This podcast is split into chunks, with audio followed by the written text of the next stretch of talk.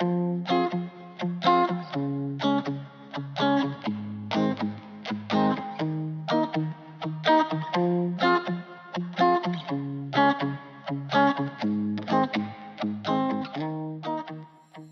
大家好，欢迎收听新一期的《废话连篇》，我是肥杰。我是惠子，最近啊，我翻杂志看到了一句话，叫“这一生总该跟父母闹翻一次”。哦，看到这句话让我非常有感触，因为他一下子就把我拉回到了曾经跟父母吵架、闹掰那些故事的画面当中。对，所以我觉得这个事情可能很多朋友都有共鸣，因为我感觉应该绝大多数人都曾经有过跟父母吵架的经历。嗯，所以我们今天就特别想来聊一聊这个话题，大家一起来回忆回忆自己当年跟父母吵过的架。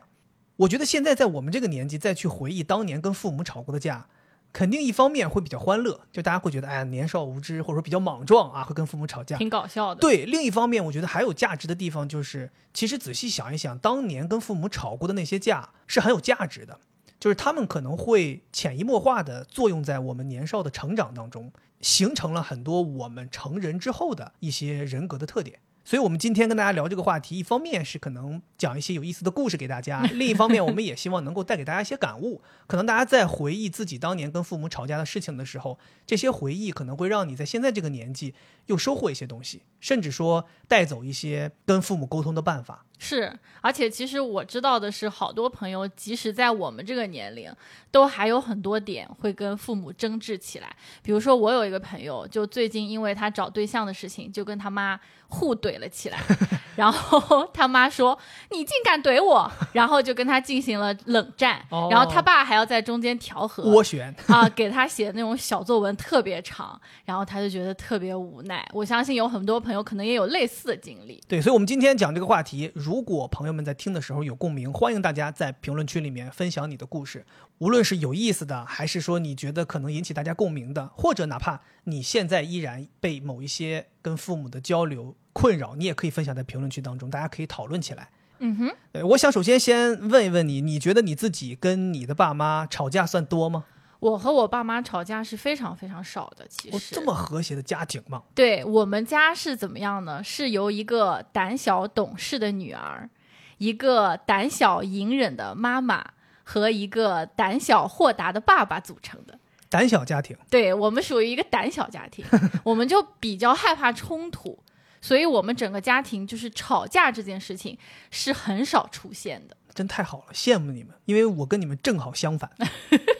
我认为我跟我的父母是一个争吵特别多的家庭。嗯，我觉得主要原因还是怪我，怎么怪你呢？因为我这个人你也知道，我就是特别想独立，就特别不服管，然后我胆儿又特别肥，就特别爱惹事儿，胆大，就是就是肥，不是大肥，你懂吗？为什么叫肥姐？我为什么叫肥姐？就因为胆儿肥哦啊，你知道吗？就老惹祸。内脏脂肪高。哎，我在学校也惹祸，我在家里也惹祸，所以我妈就老要治我。嗯，我我估计可能也跟我和我妈这个脾气有关，就是我妈的脾气也很刚烈，我们两个人就经常会碰撞。哦，我们家其实虽然说不吵架，但是有的时候也会有关系紧张的时候。嗯，因为我妈属于那种要求很严格的，虽然她不像你妈这样，她会发脾气很暴躁，但是她是那种就很像那种监狱长，你知道吗？她不用就是骂你或者打你，她只要站在你面前一个眼神，你就害怕了。就我妈属于这种人，白色恐怖。对，很可怕，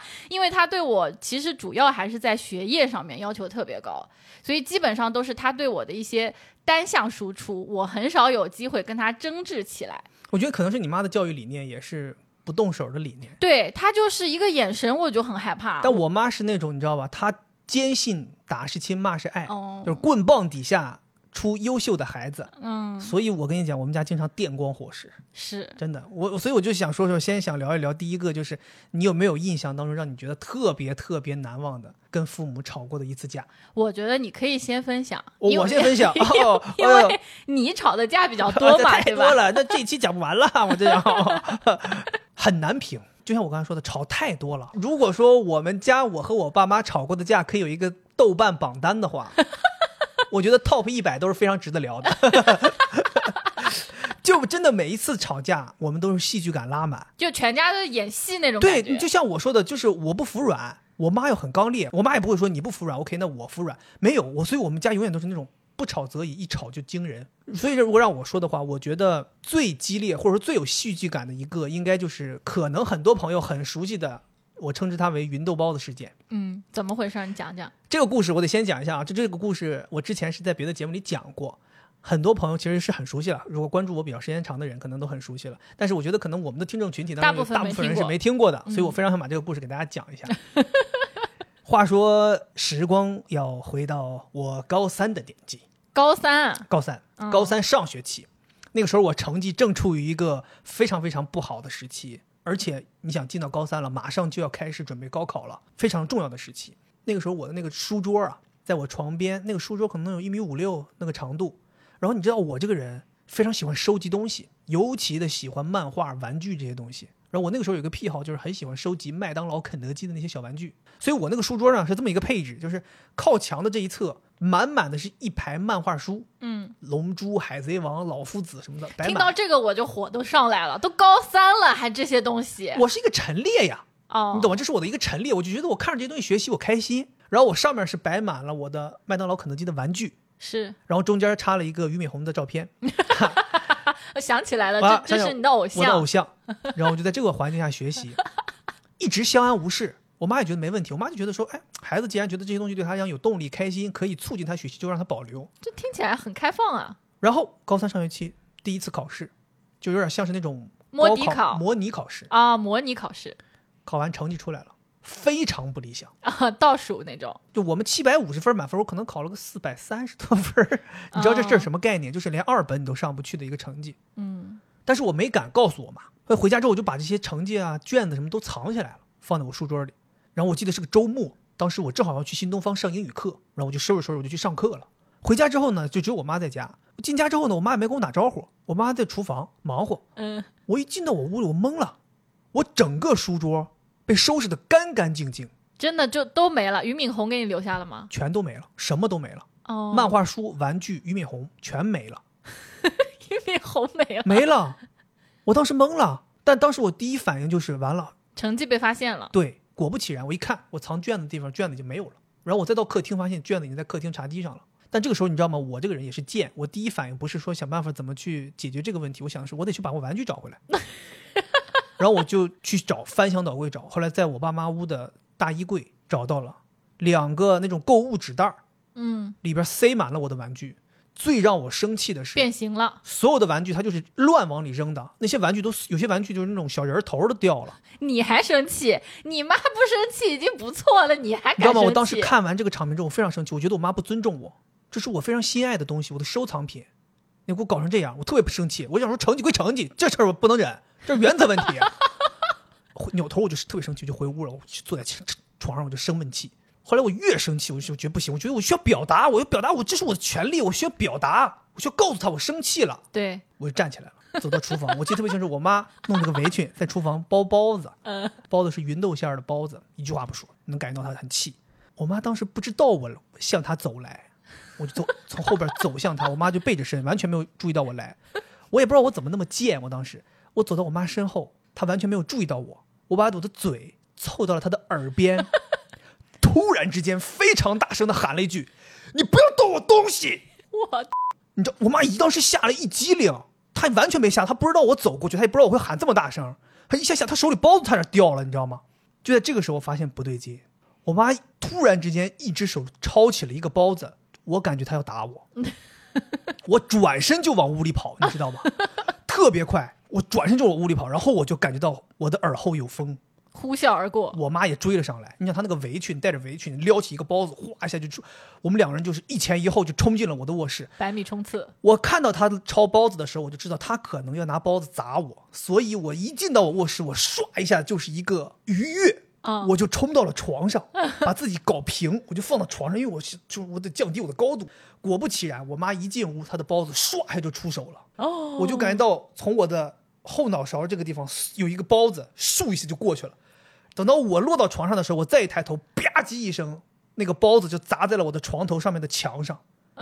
一个就是生的包子，整个拍碎了。对，然后顺着墙往下流芸豆馅儿，油，我回头看我妈那个表情，就是我妈那个表情就，就你们想象一下社会上那种大哥就那种表情。然后我妈就跟我说，我妈说你以后不要这么跟我说话，然后转身就走了。天哪！我们俩那那次吵架就到那儿就停了，然后我们两个人就再我也没有再出过我自己的房间，他也没有再进过我的房间，他就去弄包子了。那个包子就一直在床头就这样留，然后最后怎么解决的呢？就直到我爸回来。你爸我爸回来当时以为什么事儿没发生，你知道吗？我爸咔开门回来，进来之后，哎，老婆回来了，然后走到我房间说，哎，儿子回来，然后一回头看，哦诶，这墙上怎么有包子？我爸都懵，我爸说这怎么回事儿？然后他才知道我们两个人闹矛盾了。哦，然后你爸有跟你们周旋一下吗？我爸肯定是先去擦墙啊，弄包子啊。我爸这个性格你也知道的，跟我一样嘛。这个这个时候，其他事儿都可以放一放，就像我一样，就把考试事儿先放一放，先管玩具。我爸也是，你俩吵架事儿先放一放，我先把家里弄干净。嗯，那一次其实挺严重的，以至于我都不知道后边怎么解决的了，你忘记了，完全忘记了，因为太痛。这个场景太让我难忘了。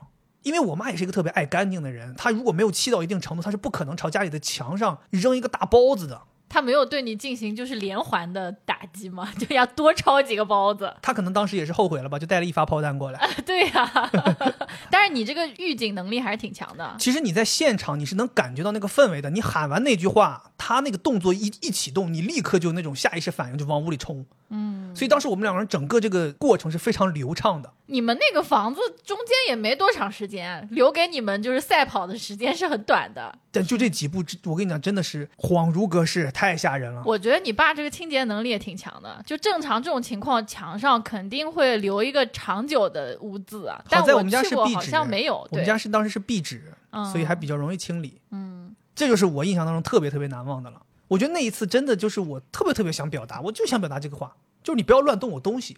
你如果对我觉得不满意，你可以跟我说，你揍我也行，但你不要动我东西，因为这这些东西对我来讲是很重要的。那我觉得你妈肯定就是了解你这个性格，她觉哦得，她、故意要让我难受。对呀，那你让她难受了呀，你考的不好让她难受了呀，她知道治你最好的办法就是把你东西拿走。后来直到高考结束，那些东西都一直扔在纸袋里，对我刚才就想问这个问题，然后呢？然后我再没有把它摆出来过。对我来讲，他把我那些东西都弄坏了之后，我其实挺难受的，我就当那东西不存在了。嗯所以感觉其实你的那些反抗没有什么用，在他的那个强权压制之下，因为你在他家的时候，你还是属于寄人篱下。但我觉得我至少表达了，嗯，我觉得我已经完成我想做的事了。至于结果是不是我想要的，那可能不是我可控的。嗯，但至少我表达出我的态度了。可能以后我妈也知道了，她也不太会再去私自动我认为比较重要的东西了。明白。我觉得就是你的这个难忘的，跟我这个难忘的还略微有一点像呢，起因是一样的，就也是因为我考试考的差，但它不是发生在我高中的时候，你还有考试考的差的时候那总有我考的差的时候吧。是吗？考了九十九分，嗯类似于这种情况吧。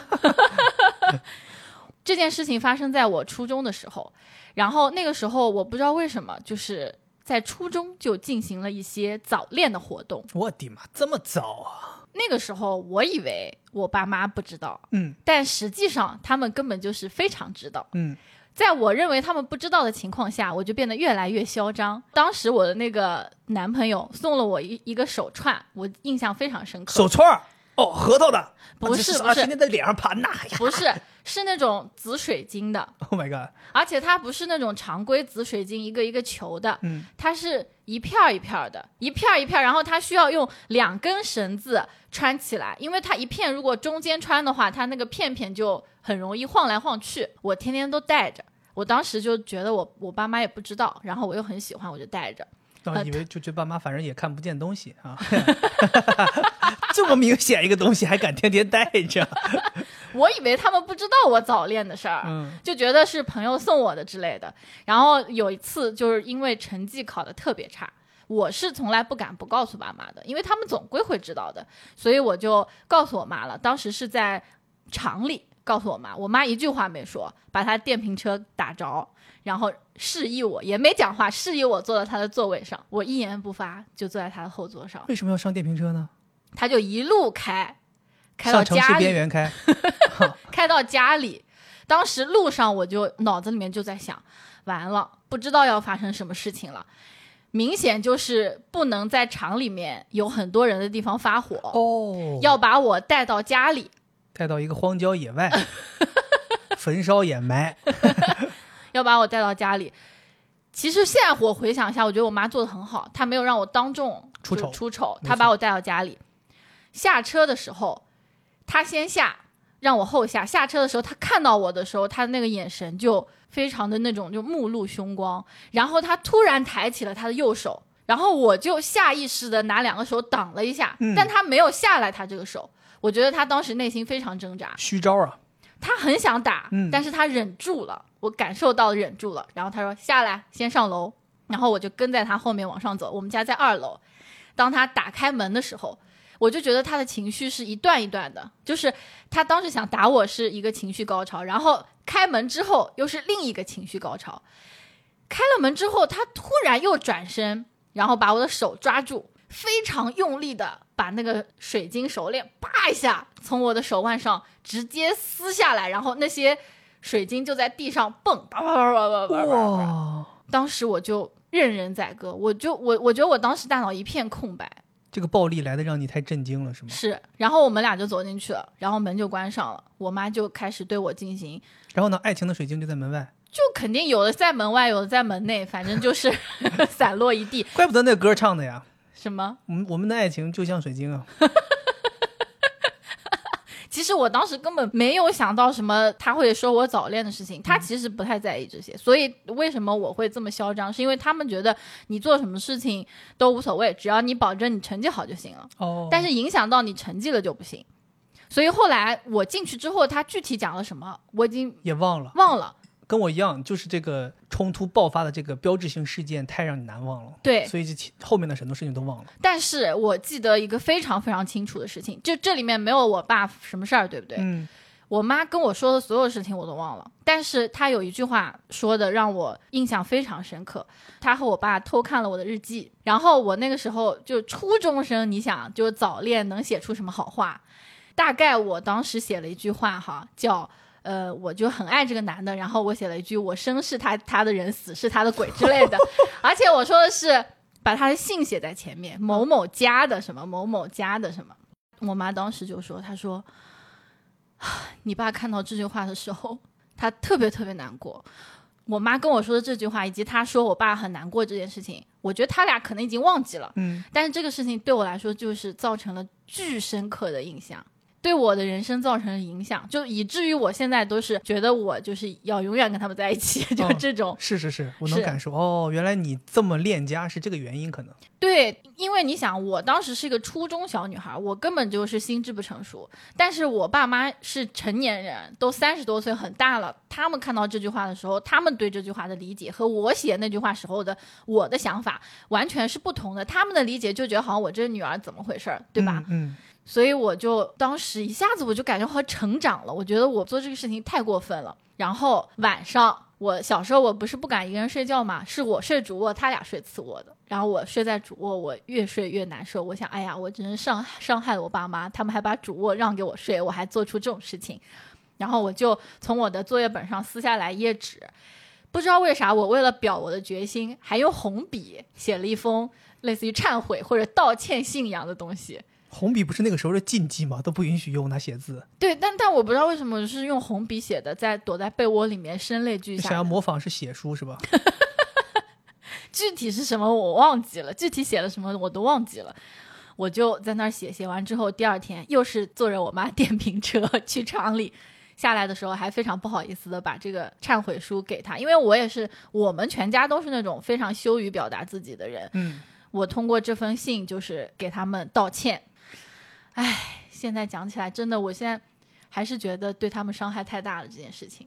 不过我说句题外话啊，你爸那个时候听到你是人家的生是人家的人，死是人家的鬼，这么难过，但是现在他又说，你过年肯定是要去人家过的喽，你已经嫁出去了，你就是人家的人喽，人就是不是讽刺？我现在觉得你爸是不是讽刺？不一致，还在哦讲你当年的事儿，还在这讽刺，你没读懂。他还在就是记仇呢。，对你爸其实是在用你当年的语句，嗯一直在讽刺你。是嗯，你下次回家跟他说，你说爸别讽刺我了，我错了。你刚才提到这个，你爸非常生气，但他却跟你一句话都没说嘛。对，其实这件事儿我也有过一个类似的经历。我小学有一段时间，我爸因为工作原因被外调到北京工作了一年，应该是在我五年级的时候，所以有整整一年的时间，我是跟我妈两个人独自在大连生活的。哦，讲心里话，在那个时代，你想，我妈还要上班工作，然后还要照顾我，其实她是挺辛苦的，一个人要完成一年的时间，可能这中间也就只有像像这种过年的大假期，我爸会回来一趟。丧偶式教育，对，然后那段时期我真的就是也可能就是看上说家里面少了个人，你一个人也管不住我，我那时候就特别作。那段时期特别作，惹了特别多的祸。我那个时候偷家里钱，偷我妈包的钱，然后自己去买那些自己喜欢的什么游戏、电脑游戏什么东西，然后在学校跟同学打架、惹事儿。反正有一次我好像在学校惹了个什么大事儿，然后老师就把我妈叫过去了。然后后来我妈就也发现了我这些事儿，就包括偷钱呀，包括在学校这些，我妈就去帮我善后，然后去跟老师说、跟同学道歉、跟怎么怎么样。然后她还帮我把我买的那些东西，很多东西很贵的东西都退掉。去找人家卖的人说啊，我们也没开封，孩子真的是不懂事儿，然后怎么偷拿了家里的钱买的，也挺贵的，然后就帮我退了。反正有一天，他就去学校帮我处理这些事儿。处理完之后呢，他就没让我再上学，他就跟我说：“你今天下午课也不用上了，咱俩回家。”他就带着我从学校往回家的公交站走。我印象特别深刻，我当时以为是完了，死了，今天绝对是肯定是要一顿毒打，想都别想。我当时就觉得是应该就是出了校门就应该开揍。可能会一路踹到公交站，但是让我非常惊讶的是，我妈一路走在前面，她也没有牵我，她也没有跟我说任何话，我就跟在她身后，她一句话都没说，直到回家，她也一句话都没说。就那天回去之后，再到第二天，我们的生活就是继续的，没有说任何一句话。但那一次竟然让我感受到了人生最恐惧的一次经历，就是我那个时候感受到的不是我妈的愤怒，我觉得我妈的愤怒我都能。扛得住，你愤怒无非就是要施暴于我嘛，或者要骂我嘛，我可以忍。但是反而当他一句话不说的时候，我记得我从他的眼神当中看到的是失望。哦，就那个时候，其实对我幼小的心灵是产生了非常大的影响的。我就觉得说，你犯点小错误，妈妈会是愤怒；但当妈妈觉得你无可救药了的时候，她是对你是失望的。嗯，她就不会愤怒了。因为我其实一直都是一个挺好的学生，就那一年，真的不知道怎么了。我也觉得可能是就是成长的阶段到了那个时候就产生了非常多叛逆的想法，可能也是因为身边的同学的影响，你沾染了很多不好的习气，然后又没有人管你了，你就一下子变得一发不可收拾。然后那个时候我妈对我特别特别失望。后来我爸结束了他的调职回来之后，就立刻给我转学离开了那个学校，然后我也就从那之后也变了一个样。我记得我转到一个新学校读六年级那一年，我几乎把学校所有能拿的荣誉全都拿了。然后也拿了全校年级第一，就是我是切实的感受到了我妈对于我的失望，我很怕她彻底对我失望，所以当我有机会证明自己的时候，我就证明自己。你说这里面是不是也蕴含着你妈她可能对她自己也有一些失望？毕竟就是老公不在身边，我好像自己独自承担起了要教育这个孩子的责任，但是在我手里，这个孩子却变成这样了。有可能，因为后面过了几年之后。我在我的书桌里的一个抽屉里发现了当年那一整年我爸妈是靠书信联络的，因为那个时候这种手机通讯还不是很发达。然后他们后来把那些信都留下来了。我有一次偶然间翻了翻到了那些信，我看到就在那个事情发生之后，我妈又给我爸写了一封很长的信，里面表达出了非常多的难过、痛苦，她的自责，很多东西。然后甚至我还能看到那个信是她哭着写的，就是上面会有湿过的泪痕的地方。所以后来这个事情对我影响也很大，就是我知道意识到了我在成长过程当中是会发生这些事情的，但是我也知道已经发生的事情是既定的事实，你不可能去后悔去弥补，你只能说通过你未来的行动想办法去改变它。所以这是为什么后来我在六年级，包括在初一，包括在后面，我都尽量不去做这些事情。嗯，对，这也是为什么我前面说，我说我觉得其实很多我们在跟父母吵架的这些事情，其实是作用到我们的成长当中是非常有价值的。就你说到这个，就是跟爸妈吵架影响我们后来处理事情的这种方式嘛。我想到一个我和我爸吵架的点，对我还挺有影响的。那是我上小学的时候，我上小学的那段时间，不知道为什么我爸妈就沾染上了打麻将的恶习。啊，你爸妈跟我一样，也是在差不多那个时期沾染上了一些恶习。对，我每天放学都是我爸会骑着他的摩托车来接我的。嗯。但是呢，有一天我放学之后练完二胡，好，你还练二胡呢？对，兴趣班练完二胡，我就在门口等着我爸来接我。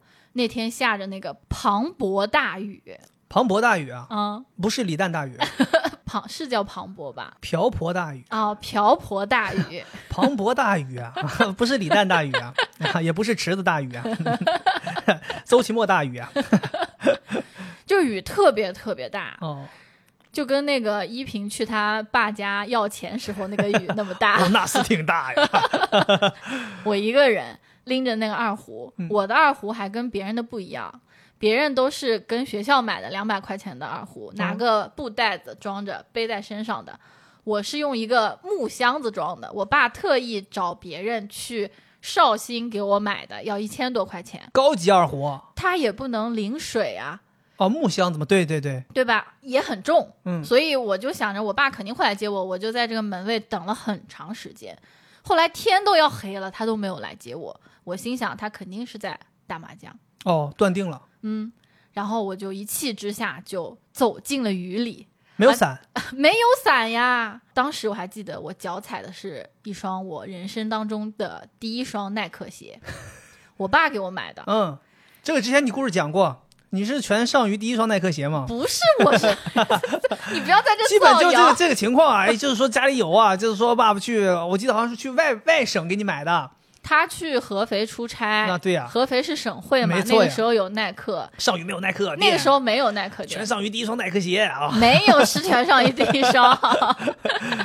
然后走在雨里，走在水里，对呀、整个鞋都湿了，我记得非常清楚，那是一双灰蓝色的鞋子，嗯然后有点像袜子鞋那种，然后那个勾还是在那个小拇指那块儿。嗯，嗯，几乎每个看到我的鞋都要夸，而且还说：“哎呀，现在小朋友就是这个鞋子上都要有对勾，你一定成绩很好吧？” 就反正我对那个鞋印象也很深刻。说你说对了，成绩就是很好，我一边走，然后一边这个雨打在我的脸上，就往下流。冷冷的冰雨呗，真的，因为那个雨特别大，不是那种小雨，就是你大概走，我知，道了，磅礴大雨嘛，对，就我知道，我能知道这个这个大小了，就整个人身上雨水都在往下滴。嗯我们厂其实离小学大概就是七八百米的样子。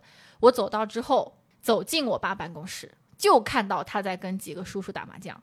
果不其然，对呀、叼着自己的烟，嗯，哇，一副就是特别厉害的样子，完全忘了我。然后我站在门口，看到他那个样子，一下就把那个二胡啪一下摔在地上，生气了，嗯，然后走过去就跟他说：“你怎么没来接我？”就转头走了，就再也没有跟他说过话。我以为我爸是会马上就过来哄我，哦，结果呢根本没有。远远听到他说活了，哎，刚才谁刚才谁来了？我因为以前我就是那种比较骄纵的那种，特别对我爸，就是只要我说要什么或者我对他不满意，他马上就啊不要这样子，不马上哄我那种。嗯，这次我想他怎么没来哄我呢？就很很奇怪啊。第二天，我们家有一个合作伙伴，就我爸的合作伙伴帮他载米的，那个时候还没有大卡车，是拖拉机。你知道拖拉机吗？你在开玩笑吗？你问出这个问题，你不觉得在侮辱我吗？现在没有了，就是那种后面有一个奔斗，然后前面是烧还在给我解释我会不知道拖拉机吗我觉得可能有一些听众朋友不知道拖拉机。？OK OK，拖拉机啊是一种扑克牌的玩法呀，大家知道吗？反正它是一种运输交通工具，比较慢的，声音也很响的。有一个拖拉机手是跟我爸是好朋友，就嗯合作伙伴，也是牌友。他就跟我语重心长的说：“他说，哎呀，你知道吗？昨天你爸就是被你这样一说，觉得特别没有面子，毕竟是在哦牌桌上。是，我一听，我觉得我这人就是悟性非常强。嗯，他一说，我就马上就觉得，对呀，确实是这样子的。就算生气，你也不能让他在外人面前丢脸。你太善解人意了。啊、然后我就去跟我爸道歉了。我觉得这好像也是我跟我爸唯一一次这种冲突。然后我跟他道完歉之后，这个事情就翻篇了。那挺好。你爸有跟你说什么吗？他可能顶多说了一下什么，说哎呀，真的不好意思，忘了给忘了去接你了呀之类的，就你爸可能根本就没有想这个事，你爸满脑子都是当天那把好牌呀。哦呦，哎呀，清一色。太棒了。所以我就后来就一直有一个信念，就是说你即使你非常生气，你也要给人家留下一些面子，你可以回家之后再说。你这个也让我非常有感触，我好像也经历过一个类似这样的事情。我记得是有一次假期，我已经读大学了，放假回家，我爸组织了一个饭局，吃芸豆包子吗？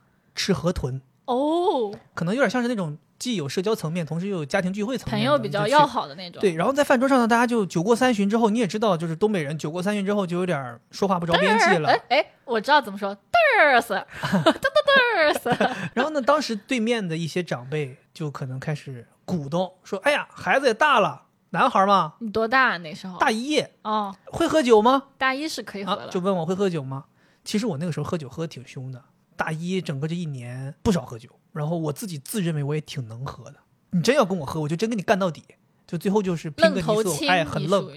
所以那次我一听人家问我能不能喝酒，我当时其实就觉得，哈，正中我下怀呀，还问我能不能喝酒啊，我说太能了。然后我爸当时立刻就给我阻挡，说，哎呀，孩子其实还小，肯定不会，就这么说。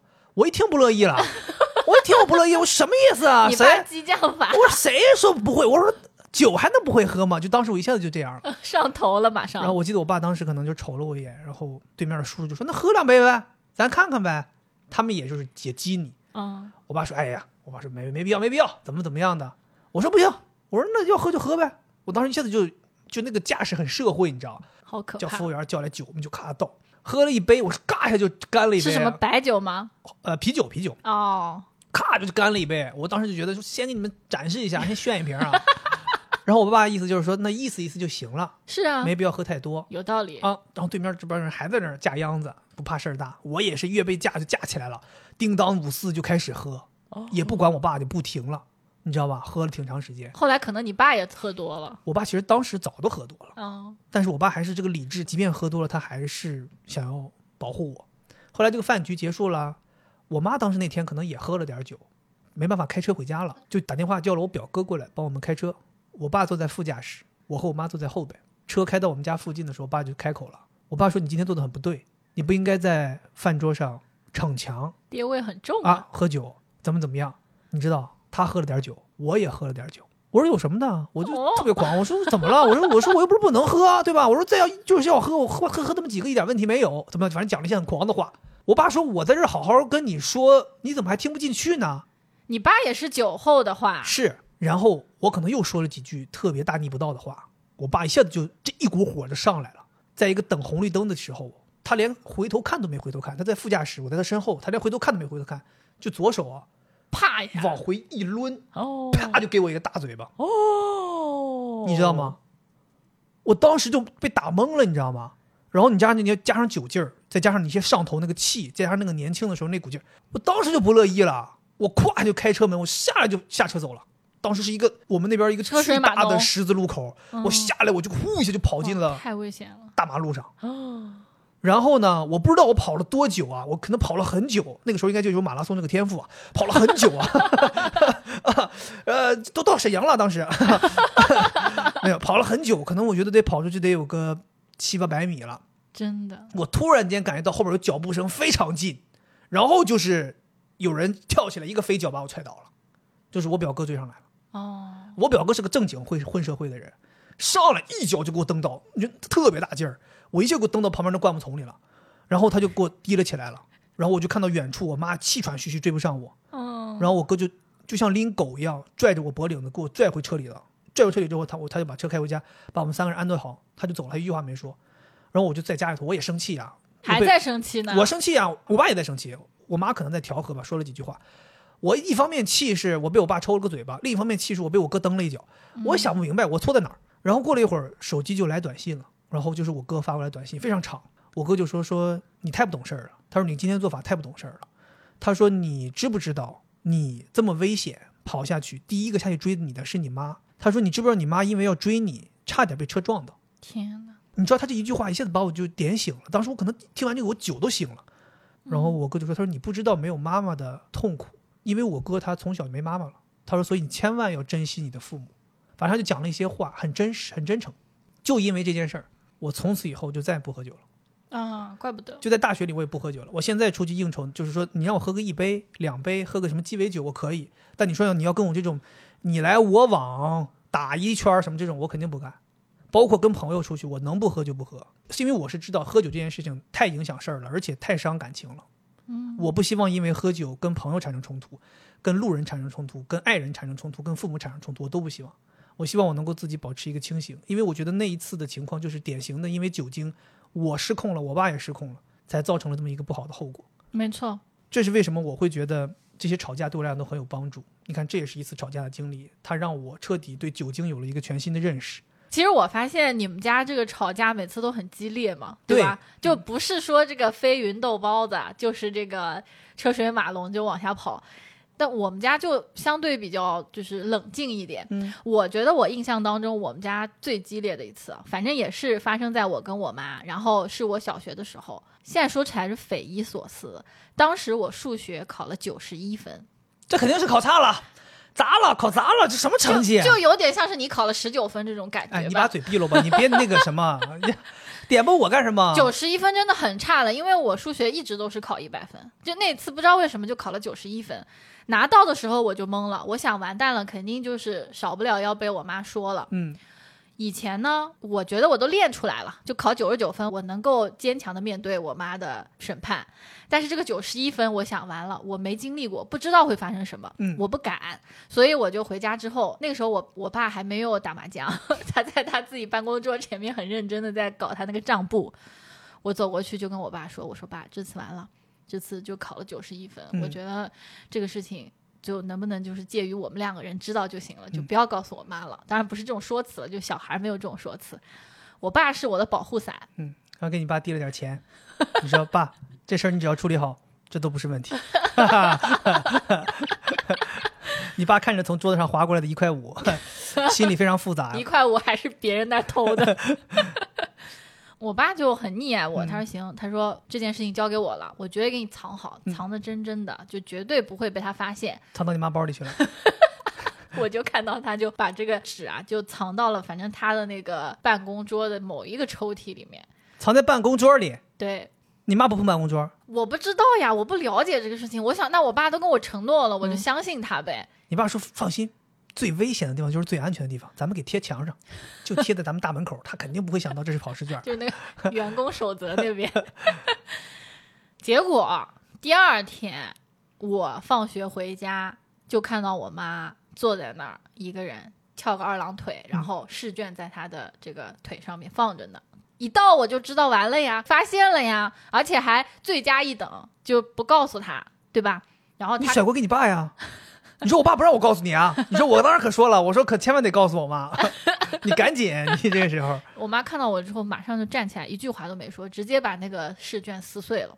哇、而且还不是那种撕成两半，是咵咵咵咵咵咵，然后啪一撒，就跟那个电视剧里面撕那种合同那种感觉，哦就，一下子就撒开了，你们也挺戏剧的。那些纸片都飘到地上了，我一句话都没说，然后我妈就走了。我就站在那里哭，我不知道是什么委屈还是自责，可能更多是自责吧，觉得自己怎么就考了这么一点儿，惹惹到我妈生这么大的气。我觉得你更多的可能是害怕吧。这个场面，我觉得任何一个小孩看了都很害怕的。对我非常非常害怕。然后这个时候，那个拖拉机手又来了。我的妈！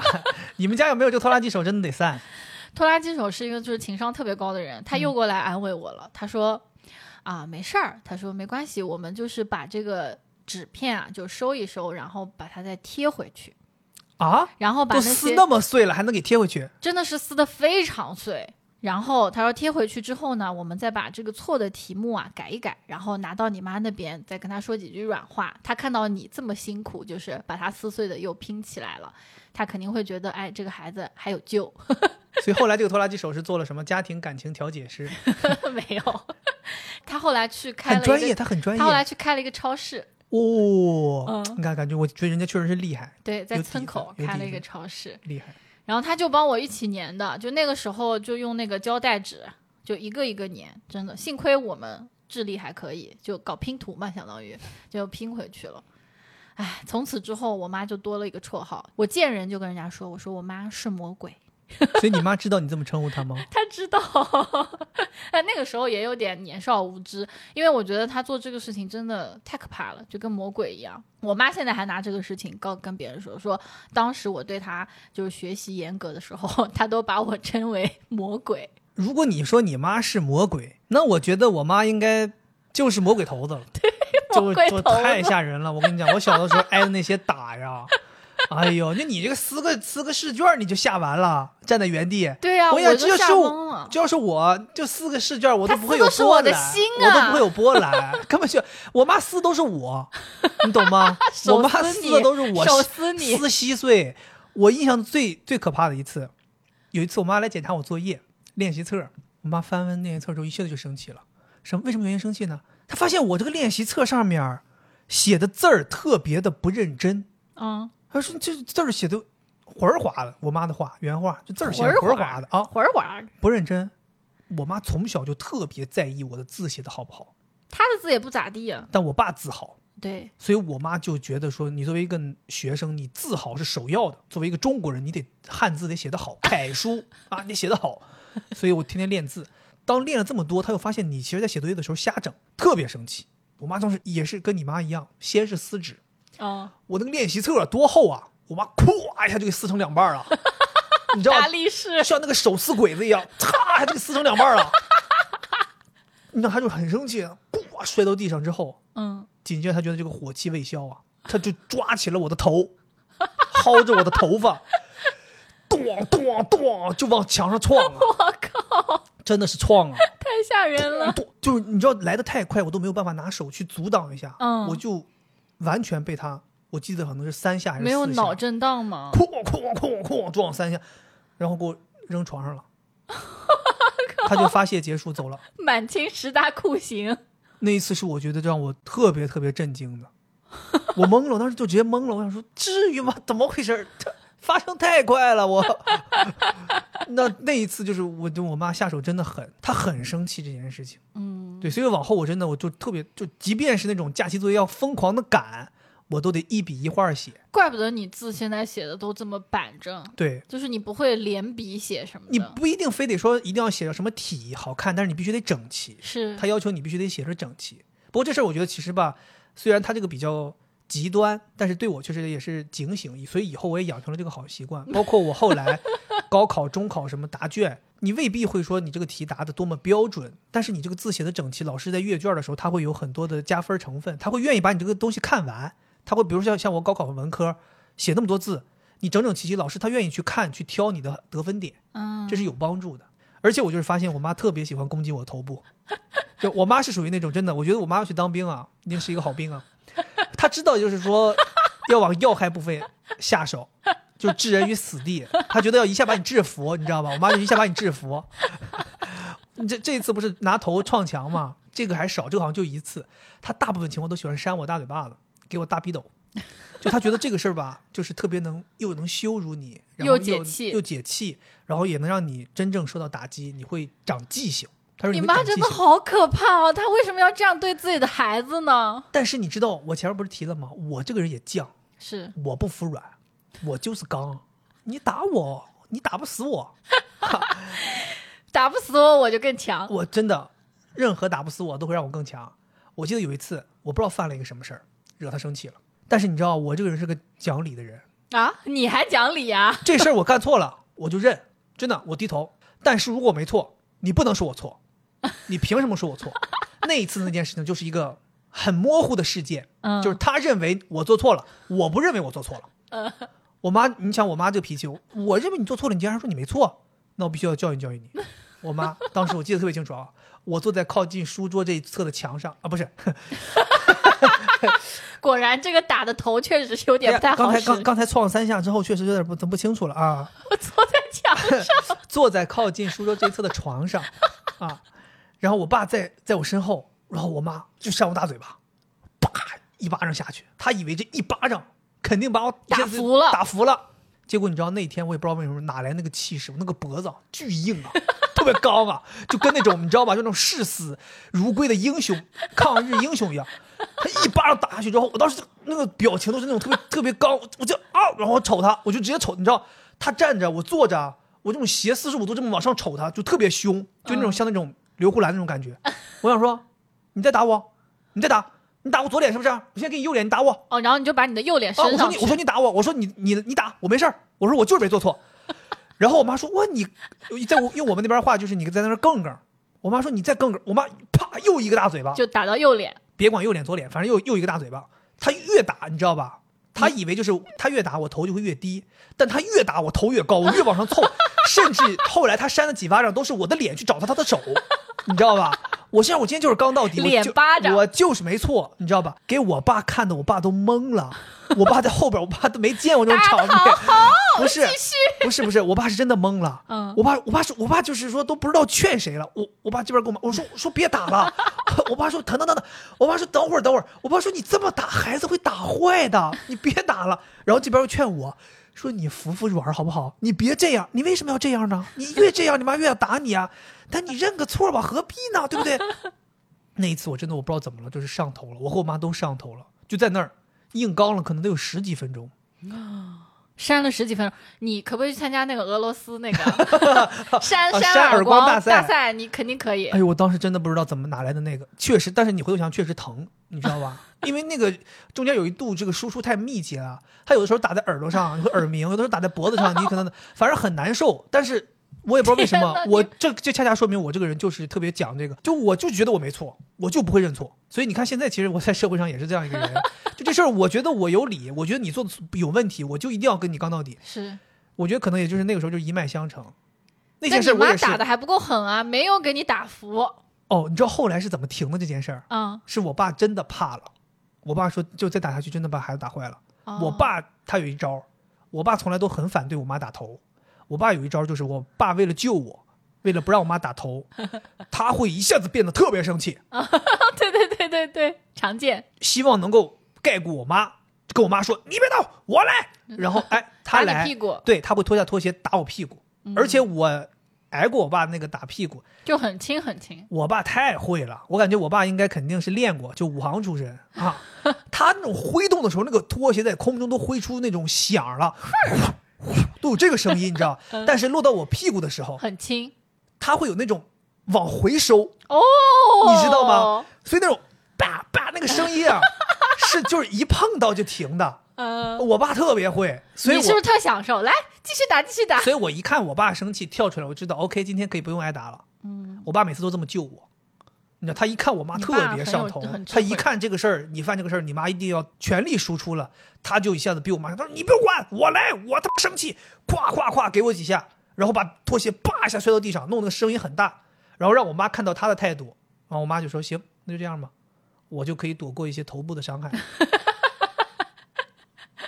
你爸怕给你打傻了。对我，我爸真的很怕，因为他觉得我妈下手确实太重了。嗯，所以我在想说，如果要是我妈平常不这么打我，我是不是可能还能再考得好一点？他可能给你任督二脉打通了，打通了他不打你不可能有现在这个效果。哦，我妈其实是学的这方面东西。对，嗯，他以就是你们两个产生冲突，然后打你为理由我。妈说你看似我在打你，其实我在给你输送内力。你都是心法。我妈说那天拿头撞墙都是心法。我妈说你去看一看《天龙八部》里边都是这么讲的。嗯，那你有服过吗？你有服的时候吗？你这么说的话，我想起来有一次特别好笑，就是我跟我妈死耗，也不是这第一次了。小的时候咱都有经历，父母不在家偷看电视，谁都干过。我有一次特别印象深刻，我在家里偷看电视，趁我妈回来之前把电视关了。我妈回来就跟我说：“你是不是在家偷看电视了？”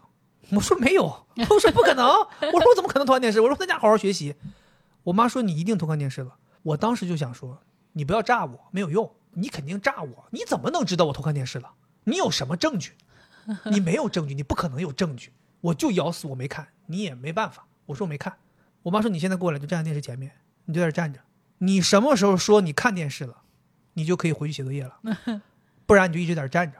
我当时就想说，你不用拿这个吓唬我，你无非就是想炸我，让我让我承认呗。那个时候健美骑士有了吗？可以就是做健美骑士吗？健美骑士那时候已经是晾衣架了，我就说我说我就是没看，我就咬死，我就当时就认为我只要咬死你没辙，你没证据。我妈说行，感觉像上法庭我。妈说你就搁这站着，我就在那站着，然后我妈就去做饭了。我都不记得她做了多长时间，我一直在那站着。做完回来，饭都在桌上摆好了。我爸和我妈准备要吃饭，我妈坐下了，我妈说停，咱们家里现在谁都不许吃饭，直到你承认你看电视了，你爸家里才可以承认你爸。说我惹谁了？我都饿死了。我爸当时也懵了，我爸当时想，你赶紧说吧，你承认承认。对我爸就是劝我爸说，你就你是不是看了？他说你到底看？我说我没看，我说我就没看。你怎么嘴那么硬啊？我爸好像还说什么，你要是真没看，你妈也不可能说你看了。对呀、就你妈肯定有证据。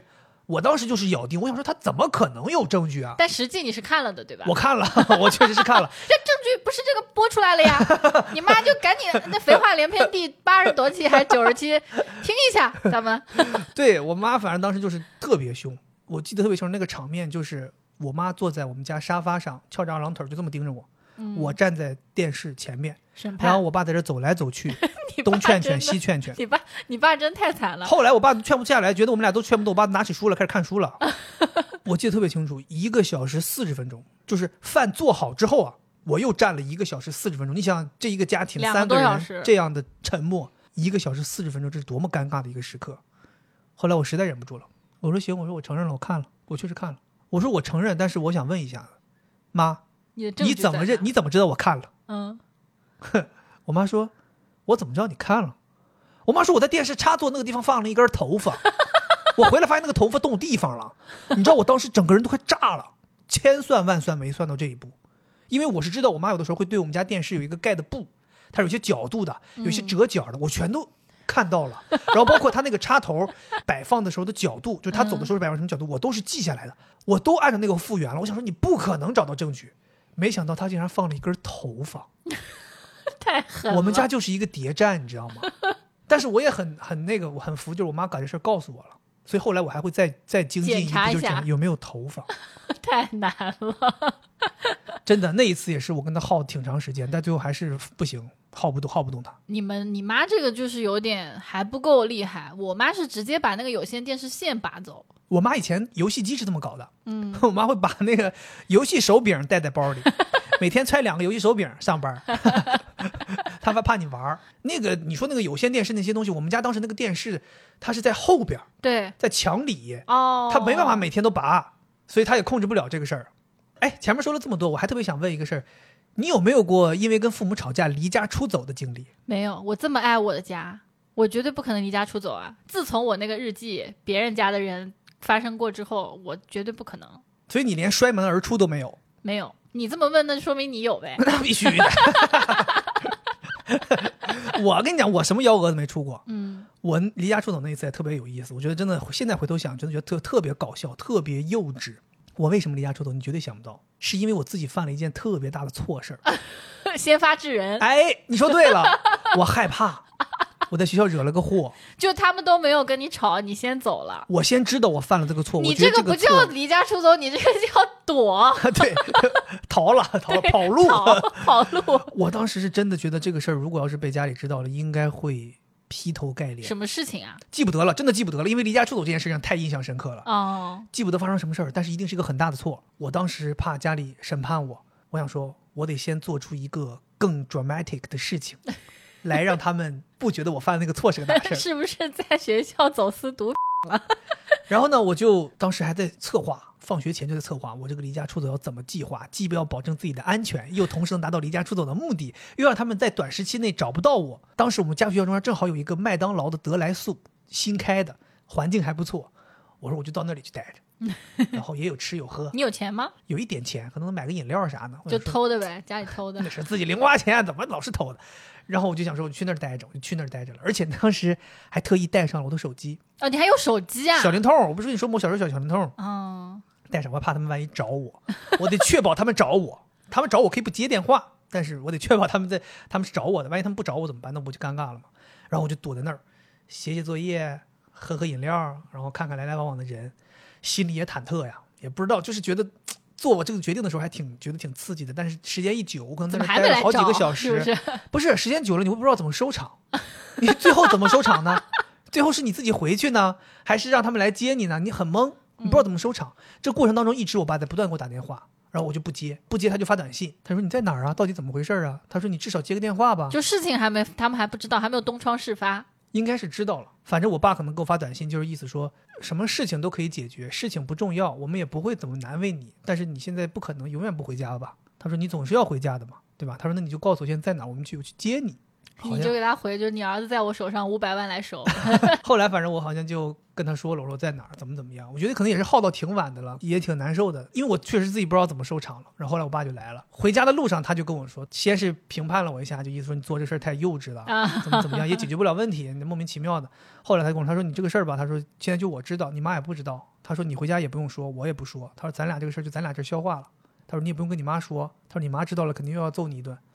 然后他就在回家路上这过程中就把我这个事儿解决了。嗯，对，反正我是就这么一次离家出走。你这个不叫离家出走，你这个叫躲事儿，就是躲一阵子，等风头过了再回家。所以你知道，也是因为这一次事儿，我后来跟我妈吵架，或者跟我爸妈吵架，有无数次想要摔门而出，我都控制住了，就是因为这件事情有前车之鉴。我知道，我即便摔门而出，没有用。我也没有办法收场，因为你结果一定是回来，你懂吗？你没有第二个地方去。嗯它不像咱现在，你说你说你和我吵架，你咵摔门而出了，你可能去住酒店了，嗯至少能住一天，嗯或者说你去朋友家了，对吧？或者说你回你爸妈家还能待挺长时间。我那个时候是绝没有任何地方可以去，最多两个小时、三个小时你就得回来，嗯，甚至两个小时、三个小时在外边都待不住。你个孩子，你在外边你待啥呢？你钱钱没有，地儿地儿没地儿去，就是很愚蠢。而且后面你其实还是会有点恐惧的，毕竟你还小嘛。是，你说的这个就是离开家相关的这种争吵，我想起来一件事儿，还跟你有关系。就是你不是第一次见我爸妈，是我们从英国回来嘛，然后我们俩就各自分开了。各自分开之后呢，我们就开始找工作。你首先找的两份工作都是要去北京面试的。对，当时我们俩也很久没见了嘛，我就说跟我爸妈说，我想就是去北京陪你一起面试，顺便见一下。哦，然后我们从留学开始，我一直都有一张我妈名下的信用副卡，哦，我就可以随便消费嘛。嗯那我出去北京不得消费嘛，所以我就准备带着这个卡也收拾行李了。但是我妈她突然就爆发了，她说要对我进行经济制裁，说要把他这张副卡给停了，不允许我去北京。为什么？因为他反对我们俩在一起。当时我非常的懵啊，我根本不知道，就我妈也是属于那种不怎么会表现出来。就其实她可能当时并不是很满意我们两个人在一起，她觉得可能我们分开之后一段时间，后来也慢慢淡了，然后他们给我在家里面这边安排工作啊什么之后，我就安稳的留在这边了嘛。嗯我们也会因为一些奇怪的其他原因分开，但是一听到我要去北京陪你找工作，他就有很多联想，他就觉得，哎，是不是我女儿就要去北京了？嗯，他最接受不了的就是我要离他那么远，所以他就对我进行经济制裁。你妈也是知道你怕什么呀，拿得很准呐、当时我就很生气，我说我只是去玩一下，并不是要去那边生活，你不能断我经济来源，我还没有找到工作呢。妈，你别那个，我跟那个男的就玩一玩，我没认真的。你看他长得像糍粑嘎一样。接着我爸还好，嗯我爸属于就是在我们中间周旋的，他就跟我妈说，就不能这样子对待孩子。嗯，就如果你不满意什么的，咱都可以说，对，但是你没必要对他进行一些经济上的制裁，是，对吧？而你可以且揍他嘛，对吧？我记得你后来是去北京了的呀。我去了呀，我不是陪你去了嘛？后来就是我爸在中间周旋，就过了这个事情。作为调解人了。是，哦，其实我发现啊、我的这件事情还挺典型的，就很多孩子就是像二十几岁的时候跟爸妈吵架，往往是因为这个原因，两方面，一方面是你找的对象。你爸妈不同意、嗯不喜欢，另一方面就是，嗯，你跟他有经济纠葛。如果说你完全不用靠他们，其实你们也不会太吵起来，因为你觉得我也不用听你的，我就过我自己生活就行了。但是你一方面好像又受制于他们这个经济，然后另一方面呢，你又不希望他们来干涉你找对象这个事情，所以就很容易吵起来。我是觉得我们作为孩子，经济独立很重要，但是我觉得父母是不应该用经济制裁这种事情来威胁孩子。嗯就在吵架的时候，拿我们为你花了很多钱，养你花了很多钱，今后我还要为你花很多钱，来让孩子去听话，或者在争吵的时候占上风。我觉得这个是非常伤人的，而孩子往往也会因为这个事情而压抑很多东西。就你不能用这个东西来要挟，嗯而且我觉得作为孩子也不用因为就是父母为你花钱，或者你还需要他们的资助而内心有愧疚感。你们是一家人，他们现在 有经济条件的时候，对你的帮助，我觉得也很正常。你看咱前面聊到的这些故事，基本都是咱们进入社会之前的一些事情，就相当于学生时代的一些事情，或者刚毕业的事情。我不知道后来咱们就是说成人之后进入社会这些年，你还有回家跟父母有过争吵吗？有是有，但是那种感觉很不一样。就是我会觉得好像我长大了，然后我们的争吵的原因好像都跟我长大了有那么一点关系。比如说有一次，应该是我工作没多久回家，然后在餐桌上面，我妈突然开始抱怨我爸。就是我妈是一个，她很爱抱怨，碎碎念很强的人。对，而且她都是属于那种窝里横，就她对我和我爸是蛮凶的，嗯，但是她对外面的人。她内心有很多不满，但她都是不敢说的。嗯，当时应该就是她对别人有不满，然后她就怪我爸没有去制裁他们。哇，这和你简直太像了。当时我一边吃饭，我一边就替我爸觉得很不值。嗯，觉得我爸一点都没有做错。既然你认为他们做的不对，你为什么不自己去说呢？我就觉得我妈应该自己去说，而不应该在那儿抱怨我爸。而且她抱怨的言语非常的。恶劣，嗯，就很凶狠的那种，刺耳呗，啊，对，很刺耳，人身攻击的那种啊！我一下就觉得我得帮一下我爸，我替你爸出头，对，上去给你妈一个大嘴巴子是吗？但是我也已经因为从小就被我妈压制嘛，我跟我爸两个人就是也不会敢说太重的话。我当时就说：“哎呀，我觉得这也不关我爸的事儿，你自己想说你就自己去说呗。”就类似于这样一句话。妈呀！当场我妈就哭了，哦，一下被说痛了。他没有就是说话，但是他就不再说我爸，同时开始吃饭，一边吃饭一边眼睛很红，然后那个饭吧，就是米粒在那个嘴唇边上这样，就是。苦情的那种感觉，妈呀！我一下觉得完了，我说错话了。嗯，那当时我觉得我可能就觉得自己好像有点长大了，然后对于父母的他们这个关系的建立，我想要给他们调和一下，或者想帮一下我爸，觉得我爸这么多年受的苦太多了，就类似于这种。然后又发生一件特别戏剧化的事情，我爸突然开始骂我，他说。你妈说的对呀，你说他干什么？就是我的问题呀。就是我爸，他就是一个非常有智慧的人，他就觉得我在这种场合上应该帮我老婆，所以他就说我了。然后我当时也觉得很有默契，我知道我爸是为了哄一下我妈才这样说的。我说，哎，对对对，确实是我做的不对。后来我就觉得我爸真的是一个就是超有人生智慧的人，而且我觉得我多管闲事了。我认为我好像在共情我爸，觉得我爸被我妈这样骂，他肯定心里难受。其实他一点都不难受。我觉得我真的有点多管闲事。你爸心想说：“你倒轻松，你在这回来随便说两句，你明天就走了，那后这日子后边我是得我过呀。”啊，我觉得你这个洞察确实很符合我们这一代人需要有的洞察。嗯，我曾经也有这样的洞察。我小的时候其实也特别愿意掺和我爸妈吵架的事儿。我总觉得我爸妈吵架了，我得立刻帮他们调停，哪怕我是个小孩儿，很小的时候我也希望能够参与到里边去调停。长大了我才慢慢发现，当我有了家庭，我和你，我们两个人有了家庭，我们有了自己的关系，我们会吵架之后，我才意识到。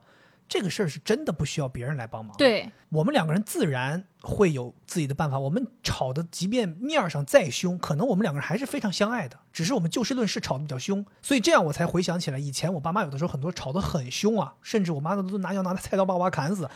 你也会发现，其实他们两个人就是就事论事，并不是感情真的出了问题哦。因为你能发现这么多年，我爸妈其实爱的很好，他们只是因为有一些事情上产生分歧。不过我是蛮理解，就是比较小的小孩，他不希望父母吵架。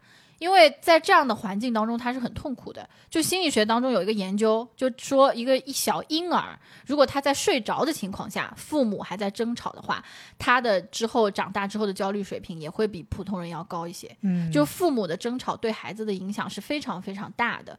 所以你说的这个倒也很有道理，就是有的时候父母争吵它是必然的，就有的时候感情越吵越好嘛。那你同时也要跟孩子有解释，虽然你可能觉得，哎，这是我们夫妻之间的事情，但是但凡如果孩子看到了，或者他感受到了，你们吵完之后，你们和好了之后，还要去跟孩子也做一些相关的解释，告诉他说，哎呀，确实我们吵架了，但是我们后面又和好了，怎么怎么样，这个对孩子来说是非常重要的。哦，你这么说的话。我觉得那我爸妈就是属于误打误撞碰上了这个好的做法，因为以前我小的时候，经常有的时候我爸妈在那吵，吵特别厉害，我就在这哭，哇哇哭，然后经常有的时候哭完之后，我爸妈他们吵停，他们就会过来跟我说，他说你哭你咋哭了？你哭，哎呀，他说爸妈不是有什么矛盾，就是因为一个事儿大家没弄明白，吵了几句，是，然后就会哦，我那个时候就觉得啊，那就好，那就好，那就好，只要你们。不是因为感情，不是要离婚什么的 就行。因为我小的时候就特别怕，因为身边有一些亲戚，有一些长辈，嗯他们会因为这个事情吵着吵着就离了。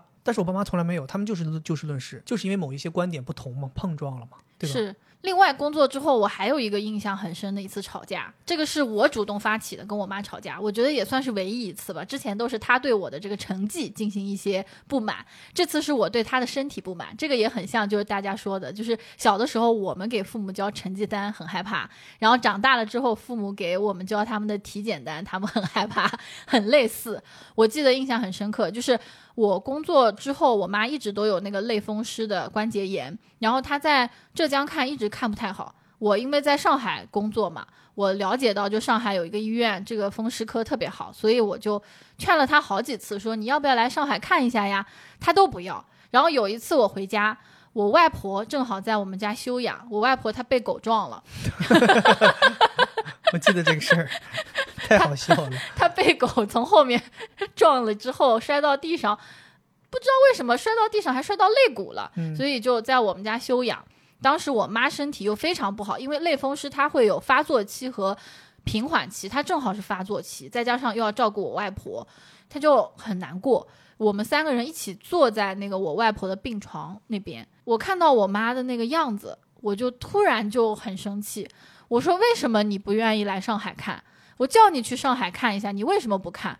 然后我妈还在那儿狡辩说：“啊，这个东西看不好的就没有用，它就是一个终身的疾病。”我说：“你怎么知道看不好的？那你看不好，你总也得到最好的医院看。嗯医生说你看不好，你再是看不好，对不对？对，说着说着我就哭了，而且我你哭了，对我哭了，我就觉得很委屈。我会觉得我已经长大了，我在上海，我也帮你安排好了，我帮你找到了好的医生，让你去看一下，你都不愿意。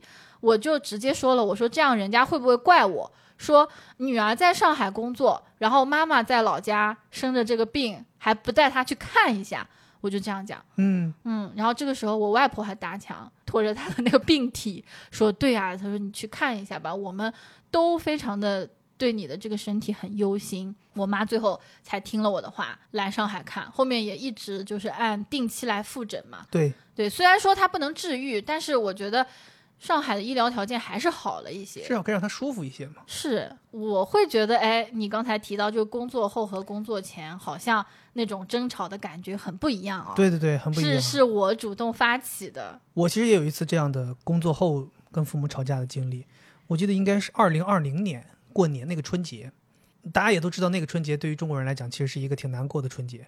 然后我记得家里就我们三个人，也没有任何聚会，所有聚会都取消了。而且那段时间好像后来都很难回上回上海，然后所以在家里也多待了一段时间。我有一天，我爸妈突然之间对我有点产生一些意见，他们就觉得好像你这个过年回家，为什么你工作了几年之后，现在回家越来越少言寡语？他觉得你也不喜欢跟我们沟通。然后好像当时那天晚上，爸妈说了几句话，我的回应也是寥寥，他们俩就不太高兴，然后就可能对我进行了一些输出、说教、批评我。然后我当时可能也是有点烦躁，然后我就随便应和了几下，然后我就拿着手机我就回房间了。后来过了一会儿，爸妈他们就敲门进我房间，又过来跟我说这个事儿。然后这个时候我一下子就崩了，就是有点精神崩溃，跟他们说了很多很多抱怨的东西。那个话里面基本就是想告诉他们，就是我一九年的时候，当时换了一个新工作，是一个完全的新的领域、新的环境，然后也是选择了推掉了以前更好的工作，去到一个新的东西，为了尝试一些自己喜欢的事情。然后你也知道，我一九年整个这一年为了新的工作忙得非常厉害。这一年可能基本上都是凌晨两三点钟才能回家睡觉，大量的出差，大量的熬夜，很疲惫。好不容易有个假期，想要好好的休息放松一下对，放松一下。所以我在家里可能看手机啊，干什么的，就有点疏忽于跟他们的沟通。然后我把这些事情就这么都一股脑的发泄出来、讲出来之后，我本来以为接下来他们可能会反向输出，继续说教，反驳，但反而当他们听完之后，他们两个人就都一下子平静了。他们就说：“他们说，哎呀，尤其像我爸，他就说，他说孩子，那你遇到这么多事儿，有这么多烦恼，为什么不跟家里说呢？他说每次打电话你都说你还好，你还好，你不累，你不累，你没事儿，你没事儿。他说你为什么不跟我们说呢？然后我妈也说了，妈说那你有什么困难，你跟我们说呀。他说如果说工作不顺，钱不够花，有问题，他说你都可以跟我们说。他说你为什么不说？他说我们以为你是怎么怎么样。是是是，是是，我觉得这是让我觉得特特别暖心的一个地方，就是他们也会去表达，哦，我们理解错了，我们嗯怪罪错了，我们不应该怎么怎么样。然后我们就在那个小房间里面就讲完之后，我就和我妈抱拥抱了。嗯，然后那一天，后来我们就又出去到客厅，他们就去正常的询问一些我工作上的事儿，反正他们就希望就是说，再忙，你有任何问题有需要，你需要跟家里说。其实那一次对我来讲是一个怎么说吧，也是让我挺难忘的一件事情。就是我发现有的人会说父母他们会一直把你当孩子，他们就觉得你长不大。但是那一次给我的感觉就是，我爸妈真的拿我当一个成年人了，他们会非常尊重我经历的这些事情，因为我也看到很多孩子长大之后回家跟父母抱怨说，我工作好忙啊，我好累啊什么。父母说你那点工作能叫什么忙？你能叫什么累，对吧？有些父母真的会这样，或者说父母会说什么，哎呀，我们批评你也是为你好嘛，我们怎么会，我们是做爸妈的，怎么会怎么会差呢？那一次我爸妈就是他们真的拿我当一个成年人，当一个独立的成年人去对待，那一次让我觉得非常感动。嗯，对，所以这是为什么我在开头的时候说说，其实我们跟父母吵过的这些架，它不仅仅是吵架，它有很多有价值的地方。其实就像这种地方就是有价值的地方。就一方面是我们前面年轻的时候、年少的时候吵的那些架，它其实是能够影响我们成长的，对吧？你看我像我现在我做事很仔细，很有耐心，包括我写字啊，包括我做一些什么事不糊弄啊，这些事情其实可能都是那个时候我妈她强迫我，你不好好弄她就揍你，慢慢慢慢潜移默化的形成了我的习惯。那我的话就是对于成绩的追求，对呀、你对成绩的成就的追求，对，嗯可能也是因为你爸妈他们那个时候一直是这样，因为这件事情跟你吵，你就慢慢的形成习惯了，你就变成一个很优秀的人。非常自发。我学习一直都是非常自发的动力。对，所以我觉得这些东西都是我们那个时候吵架留下来的一些财富。嗯，对，然后另一方面就是我觉得吵架一直对我来讲是一个自我表达的非常好的一个出口。比如说我们现在听众当中的一些年轻朋友，可能还在读高中、读初中，有一些读大学的朋友，其实你不用担心跟父母产生争执，因为这是你在从一个小孩变成一个成年人这个过程当中必经的一个阶段。这个阶段你其实不光是年龄在增长，你的独立人格也在不断的完善。你在完善独立人格的过程当中，你一定是要追求一些平等对话的场景的。是的，对吧？你其实是在表达自己的观点，表达自己的权利，你希望能够争取在家里这个小环境里面，三方或者说你跟父母这双方是一个平等对话的权利的。那在追求这个的过程当中，一定会产生一些争执，嗯不要担心，只有这些争执不断的发生，大家在不断的去平衡，不断的解决，将来有一天大家才是一个平等的，是对吧？所以为什么你会看发现，我跟我爸妈现在回家对话，我们是很平等的，我们是相当于是两拨成年人的对话。嗯，但是有一些人，如果要是说从小一直被父母疯狂压制、疯狂管教，他可能即便他到了三十岁，他到了四十岁，他回家跟他爸妈讲话，他还像个孩子，他没有办法能够跟父母平等对话。所以我是觉得吵架这件事情，大家一定要重视，就是吵你得吵出个结果，或者说吵你得吵回来点收获。是，就像我们这个标题说的，就这一生你总该跟父母闹翻一次。对，这个其实也是不可避免的。就不管是作为孩子还是父母来讲，就你们之间一定会发生一次对抗。嗯，就从发展心理学上来讲，就一个家庭你孕育了一个孩子，可能小孩很小的时候他是寄生在父母身上的，因为他完全没有生存能力。嗯，那他稍微长大一点，同时他还需要你们帮助的时候，你们可能是一个共生的关系，不只是他。单纯的要父母供养了，他可能也对这个家庭有些贡献，但是最终最终这个孩子还是要独立出去的。他要知道，我是一个独立的人，我是自己一个人存在在这个世界上的，嗯，我可以有自己的意志。那他要怎么获得这个“我可以”的这个概念呢？他一定要是不顺从父母一次。哦，如果所有的事情都按照父母的期待去做，那他永远都不知道我还可以有其他的想法，以及我有了其他的想法，这个想法是可以实施的。如果他不跟你对抗一次，他永远不知道。所以为什么有的父母觉得很奇怪？明明就是我跟你说的这些，好好读书什么都是对的，你找应该找这个更好的对象，不要去找那个花里胡哨的男的。但你为什么非要找呢？其实这个小孩啊，他也并不是说他一定觉得花里胡哨的好，而是他要通过跟这个花里胡哨的男的好，来证明我是有自己思想的。父母不用担心，小孩他长期还是跟你们生活在一起的，他的价值观是正的。他对抗完了，他获得了一个独立的人格之后，他再会重新去选择那个非常优秀的伴侣。这个时候，他会认为这个优秀的伴侣是我找的，因为曾经我也找过傻的。不是我只听了我父母找了一个优秀的，明白。而是我自己也走过弯路。现在这个优秀的，我爸妈也很喜欢，我也很喜欢，但不是因为我听他们的话我才找他的哦，没错没错是因为我是自己真的喜欢，没错所以就很多很多孩子都是这样的，就是家长不要担心说，哎，现在我的孩子跟我吵架，包括孩子也不用担心，我跟爸妈吵架，嗯，之后我会不会很叛逆什么？不会，这个是人心理发展的一个很重要的过程，就是你跟你爸妈之间的这个决裂，相当于精神断奶，就是你一定要有过这样一次撕裂。然后慢慢的，你再重建，这就是一个打破又重建的过程。不破不立嘛。对你重建之后，你你和你爸妈可能价值观还是非常一致，但是你觉得，哎，只不过我们是孩子和父母，我们是一脉相承，我们都很优秀。或者说，换句话说，有点像是那种你得允许他走一些弯路，因为只有他自己走过的弯路，他自己才最知道这是弯路。对，不然你告诉他的是弯路，他没去过，他永远会觉得那可能万一要是一个桃花源呢，对不对？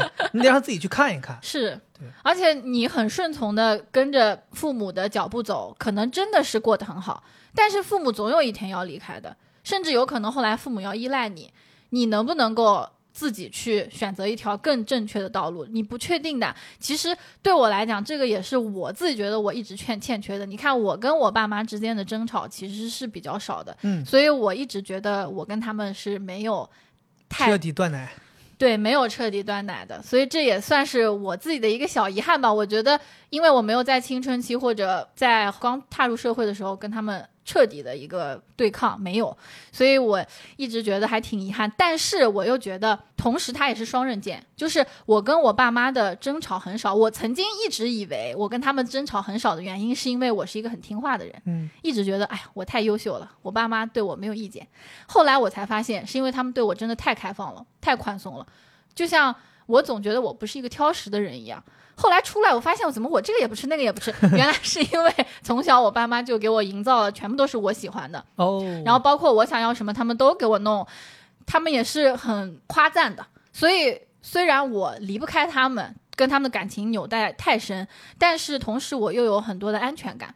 我觉得这个可能是从小跟父母吵到大的人没有的，就我是满满的安全感和自信。但我其实你别看我从小跟我爸妈吵到大，但我也是满满的安全感。嗯我觉得主要的原因就是因为我爸妈每一次跟我吵完之后，我们不是说吵架结束我们就结束了，我们都会有那么一个复盘的过程。哦，我和我爸妈每次因为我们的争吵之后，我们都会回过来说我们当时为什么会吵。就像比如说，我说我没看电视，我妈就说你看电视了。不是说最后我妈说你你是不是服软了？我给咱吃饭吧。不是，我妈回头吃饭的时候，我妈可能会说你不要觉得我不知道，我一定会知道的。所以他就会跟你讲你为什么不能这么去对抗，或者说他会说那你为什么不敢于承认自己的问题？哦你为什么要撒谎？他可能会讲这些事情。就是我妈和我爸，他总会帮我去分析我们产生这些矛盾，或者说我在成长上产生这些问题是什么原因，应该怎么调整，以后怎么避免。等等很多事情，每次发生这种事，你就会发现，哦，父母他们不是为了教育你而跟你吵，他们不是为了证明他们权威而跟你吵，他们是真心在帮助你成长，他们才跟你吵。然后你又会发现，每一次他们跟你吵完之后，你真的成长了。然后那个时候你会很信任他们，你会觉得 OK，我即便跟我爸妈吵架，其实是成长过程当中必备的一环。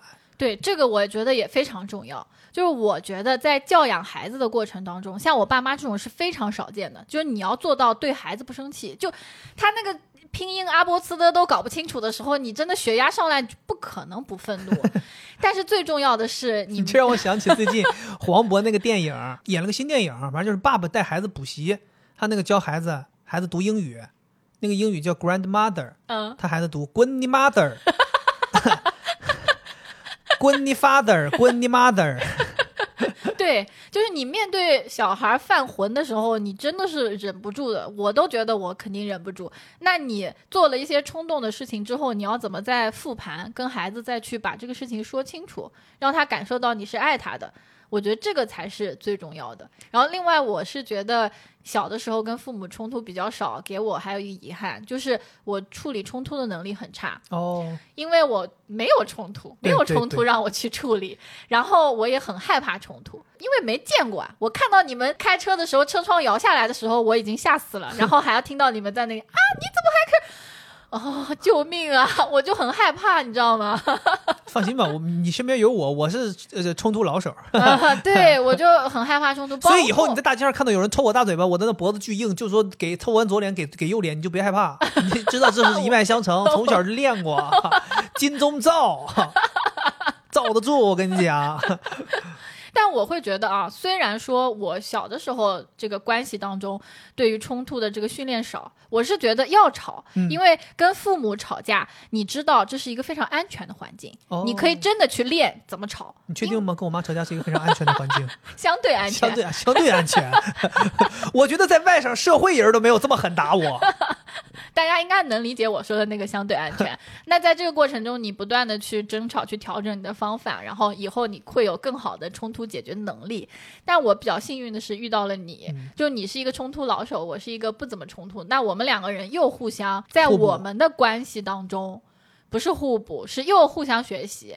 你会学到我的就是隐忍，我可能会学到你的一些直率。就我觉得我现在回家哦，我爸妈会觉得我是一个会跟人家吵架的人了。哦，嗯，所以就是我们亲密关系当中还有二次发育的机会。如果你在跟你爸妈的过程当中，这个冲突管理做的不好的话，你亲密关系还有一次机会。真好。而且我觉得你前面还提到一个事儿，就是说，好多人一味的服从父母嘛，嗯，对呀。我其实觉得这个事情为什么我们也要避免，就是换句话说，就是你要敢于跟父母去发生一些冲突，就是因为如果你从小就是一味的服从，一味的服从，我觉得有些父母可能在等你成年之后，他们会变本加厉。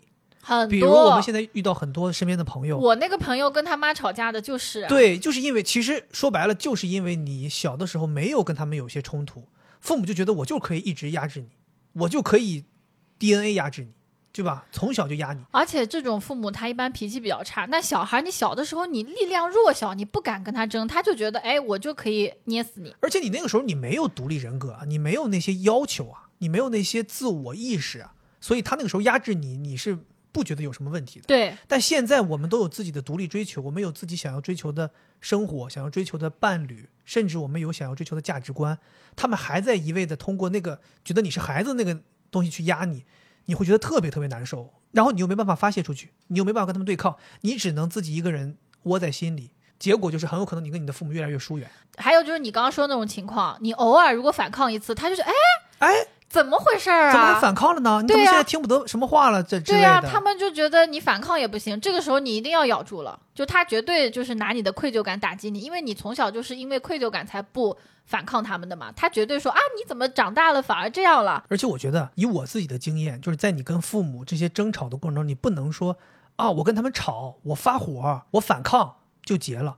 其实不是的，我觉得你在这个过程当中一定要去表达自己，对很清晰的表达我的想法。对，比如说，我像我我我跟我爸妈有的时候产生一些矛盾，我都会很明白的讲明白我为什么会有这样的想法，我有这样的想法是什么原因，我希望达到一个什么样的诉求，我希望你们怎么理解我，我都会讲得很清楚。你这是在告诉对方，我不是无理取闹，我是真实的有我自己的想法，才产生了这样的一次冲突。你们需要听我说的，你们需要理解我说的，你们需要记住我说的。这样的话，我们以后的关系才能够越来越健康。我觉得其实说白了，我们跟父母的关系也有一点这种向上管理的关系。对对对对的是的，是的。然后另外，我觉得最后我还有两个，就关于成年之后，嗯，我们怎么减少跟父母冲突的这个原则。第一个是我觉得要远离，啊，要去麦当劳，就是你一定要知道，虽然可能很多都是独生子女，父母只有你一个孩子，但是他们两个彼此有彼此呀，对吧？对，你一定要跟他们保持距离，但是你要保持高频率的联系，没错就是，你不要跟他们住在一起，就算你们是一个市里的，我都建议不要住在一个房子里。嗯，我有一个来访，我只告诉他，我说你就搬出来，不要跟你爸妈住，马上好了，不用来我这咨询了，嗯就好了。就是因为他天天跟他爸妈住在一起，因为成年人不是小孩儿，是成年人，所以一定要远离。那来访说说你不知道啊，咨询师，我在你这咨询一个月才花三四千块钱，我搬出来一个月房租上万呢。我算了一下，还是来这咨询比较划算的。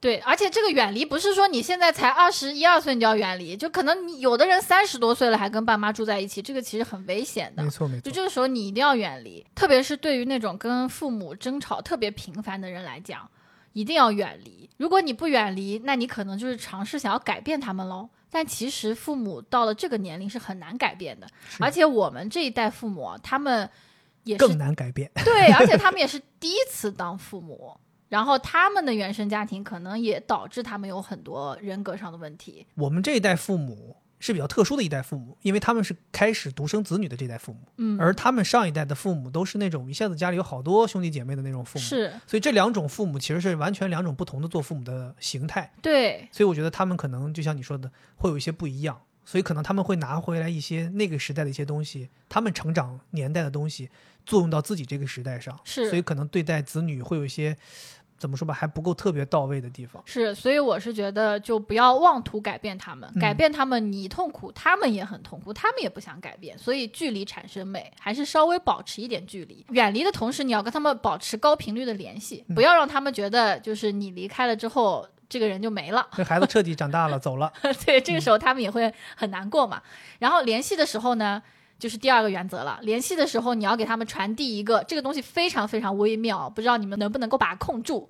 就是你要让他们觉得你过得挺好的，但并不是极致完美。极致完美必须建立在他们对你的一些帮助之上，让他们觉得你还需要他们，但同时你又过得还可以。让他们觉得他们跟你还是有很多联系的，而且他们可以让你过得更开心。你这段话让我来翻译翻译，就是要告诉父母，我挣的够花，但如果你们再给我一点，我会活得更爽，是不是这个意思？是这个意思。哦，你看那这样说大家就懂了。那还有就是，比如说我经常会表达，我说：“哎呀，我自己现在真的挺开心的。嗯就如果你们身体也很好，你们对自己更好一点，我就会特别特别开心。对我来说就没有遗憾了。嗯，就像他们说的一样，哎，你要是说再找一个好的老公，我就能够安心了，啊 就跟他们对我们说辞是一样的。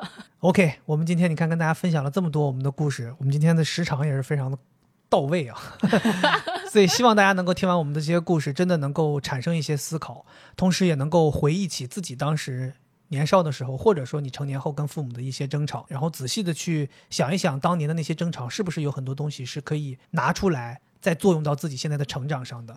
然后再就是，可能有一些朋友，我们的听众朋友现在也年纪到了，也开始为人父母了。我刚才也发现，我们可能讲到的这些故事，可能那些做父母的我们的听众朋友们，也可能可以作用到自己跟孩子相处的这种亲子关系上。我们既然能够看到我们那一代父母是很难被改变的，我觉得我们应该做一个容易被改变的父母。时刻警醒自己吧。对，就还那句话嘛，不要活成自己讨厌的模样。如果你觉得你的父母当年的所作所为有一些事情伤害到了你，或者说让你觉得不爽，那你当你成为父母的时候，就不要再重复那些事情。是，我是觉得父母和子女之间的关系是极致微妙的，所以你即使做不好，也不用太自责。很正。常。对，不要自责。你作为孩子做不好也不自责，作为父母做不好也不自责。大家都是第一次在这个世界上相遇，对吧？总而言之，我们希望大家都能够在成长的过程当中形成属于自己的独立的人格，然后也能够处理好跟自己父母的关系，以及处理好自己当父母之后和自己孩子的关系。希望大家都能够有一个和睦美满的家庭。以上就是我们这期节目的全部内容，祝大家开心，我们下期再见，拜拜。拜拜。